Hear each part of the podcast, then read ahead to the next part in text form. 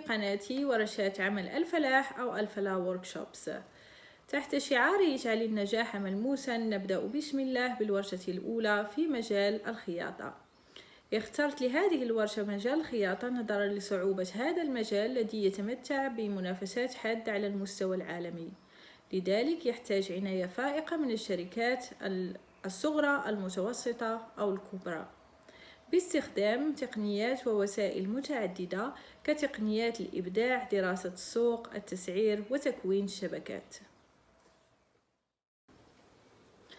بالنسبة لورشة اليوم برشا آه، ورشة مبسطة سأستطيع من خلالها بالتحسيس بالمراحل المهمة جدا في أي مشروع التي نمر بها بطريقة مباشرة أو غير مباشرة فحبذا لو مررنا بها عن علم فهذا سيمكننا من اكتساب الوقت وتلبية طلب العميل وربح الشركة إلى غير ذلك. سنتطرق خاصة إلى عاملين مهمين جدا لنجاح أي مشروع. أثناء العرض سأحاول لفت النظر إلى آه، إلى مشاكل أو بعض المشاكل التي يمكن أن تقع في أي مشروع. والتي سنتكلم عنها بالتفاصيل في المشاريع اللاحقة بإذن الله.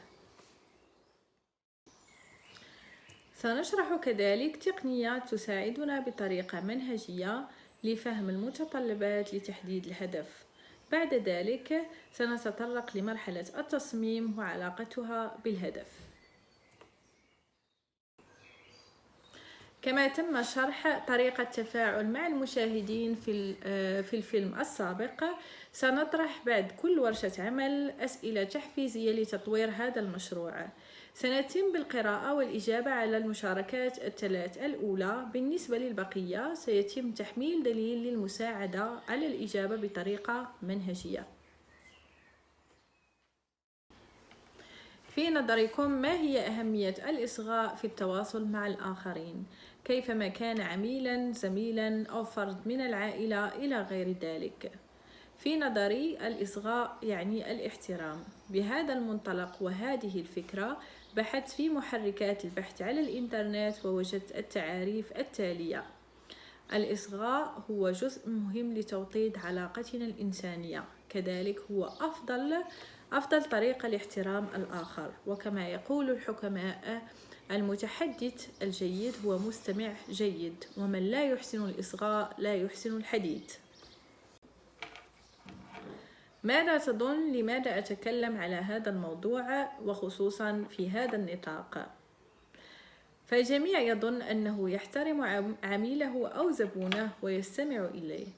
نعم نحن نستمع ولكن مع الأسف لا نصغي. بالنسبة لمرحلة تحليل متطلبات العميل أريد التوعية إلى أهمية هذه المرحلة الحساسة. لذلك اختارت شخصية السيد محمد كدور أساسي في هذه الورشة. الفكرة هي أن السيد محمد له لقاء عمل في شركة معروفة على مستوى عالمي. لذلك اختار أن يذهب إلى خياط معروف لأن في نظره سيستطيع تلبية طلباته وسيستغل الوقت يستغل الوقت ويظهر بالصورة المطلوبة للدور المطلوب في يوم اللقاء. في هذا اللقاء يريد السيد محمد بالإضافة إلى السيرة الذاتية التي تمكنه من الحصول على هذا الشغل بترك نظرة وانطباع خاص لشخص يتميز بمتطلبات هذا الشغل. نظرا لأهمية هذا اللقاء يريد السيد محمد بصرف مبلغ يتراوح ما بين 300 و 400 أورو مع العلم أن في المحلات التجارية يمكنه أن يشتري هذا اللباس بسعر أقل ولا حاجة له في الانتظار. في هذا المثال أريد أن أشير بهذه الطريقة المبسطة لحاجيات السيد محمد أي الزبون. التي يشير إليها أو يعبر عليها بطريقة مباشرة وغير مباشرة. فالخياط في هذه المرحلة لا بد أن يصغى إلى السيد محمد لكي يتعرف آه، آه، لكي يفهم ماذا يريد السيد محمد بالضبط. ما هو السبب الأساسي والهدف الرئيسي للسيد محمد في يوم اللقاء؟ كذلك ما هي الأهداف الثانوية التي يومئ إليها؟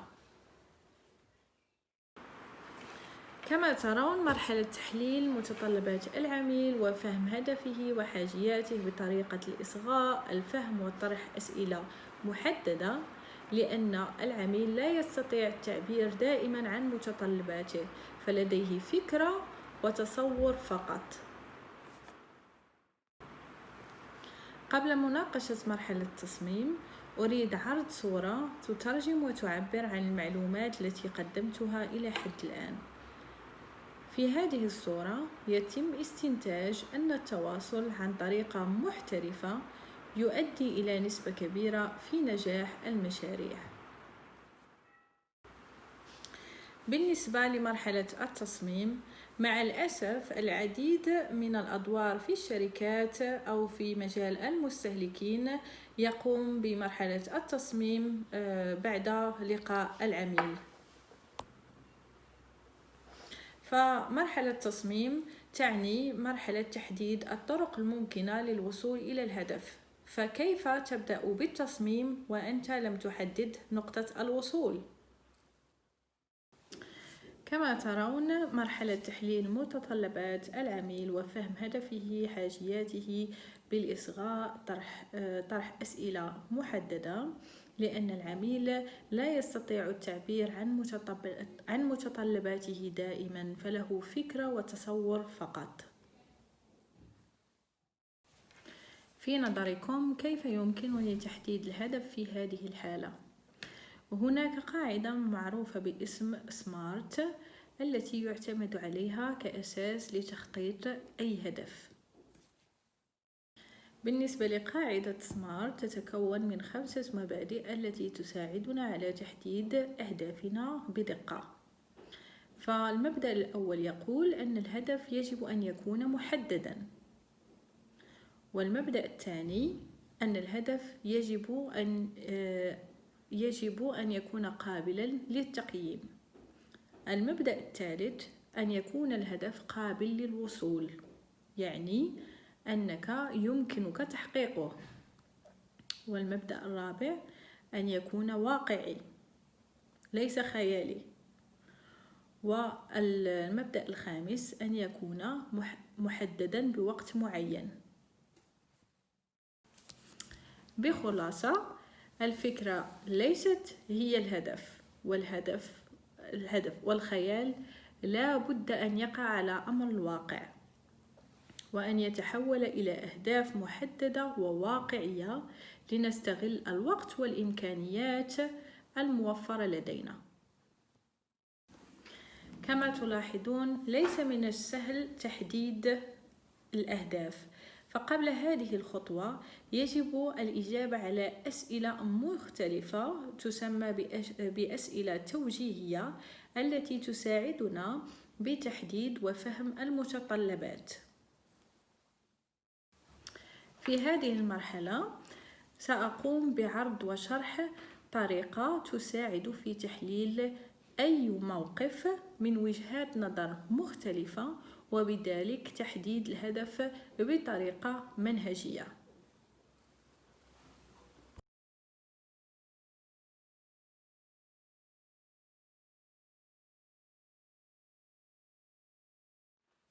بعدما استطعت من فهم الوضعية من وجهات نظر مختلفة وبذلك بفهم الهدف الرئيسي بالنسبة للعميل الآن ستستطيع القيام بالأجوبة وتحديد المبادئ الخمس لتحديد الهدف. بعدما تم تحديد الهدف بدقة الآن نعرف المنتوج الذي يجب تحضيره بالمتطلبات من وجهة نظر العميل للمهمة بالمميزات المذكورة. كذلك سيتم التعرف على كيفية تقييم النتائج والتمكن من التعرف على السعر وغير ذلك. في هذه المرحلة يتم عادة على حسب المجال وعلى حسب نظام الشركات تقديم عرض إلى الزبون وهذا العرض يمكن أن يقبل أو أن يرفض من الزبون. لأن بعد تحديد الهدف يمكن القيام بحساب السعر والمدة اللازمة لتحضير المنتوج. في هذه المرحلة نستطيع البدء بالتصميم. فالسؤال الرئيسي لهذه المرحلة ما هي الطريق الأفضل للوصول إلى الهدف؟ هناك طرق متعددة ولكن الطريق الأفضل هي الطريق التي تلبي طلب الزبون. بالشروط المطلوبة في الوقت والسعر المطلوب. هناك تقنيات كثيرة ومتعددة التي تساعدني في جمع الأفكار في آه، أو في تطبيق الخاصيات المطلوبة في مرحلة التصميم كتقنية آه، العصف الذهني أو ما يسمى بالبرينستورمينج أو تقنية الإبداع. لكن في هذه الورشة بالنسبة لهذا المشروع فالشخص بحد ذاته هو المفتاح الرئيسي والأساسي شخصيته وحاجياته. لهذا أطلب منكم من آه النظر في وصف شخصية السيد محمد في صندوق الوصف. أتمنى أن أكون استطعت الإشارة إلى أهمية هذه المراحل قبل مرحلة التصميم. مرحلة التصميم أو التطبيق. فكما ترون فهم الشخص بحد ذاته حاجياته ومتطلباته شروط لا بد احترامها وتحديد الطريق الأفضل من وجهة نظر الزبون. وبهذا آه، نكون أنهينا حلقة اليوم.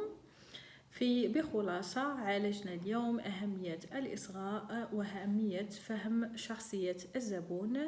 وإلى ذلك آه، وكذلك آه، أهمية المراحل المتعددة التي نمر بها في أي مشروع. أتمنى أن أكون قدمت لكم معلومات تساعدكم في مشاريعكم وأعمالكم. كما وعدتكم في بعد نهاية أي ورشة سيتم طرح أسئلة تحفيزية للتفاعل مع المشاهدين. فبالنسبة لحلقة اليوم حضرت ثلاث أسئلة التي ستجدونها في صندوق الوصف. عندما سأتوصل بالمشاركات الثلاث الأولى سيجب القراءة والإجابة عليها. بالنسبة للفئة للبقية سيتم تحميل دليل للمساعدة على الإجابة. شكرا للمشاهدة وإلى اللقاء إلى الحلقة المقبلة.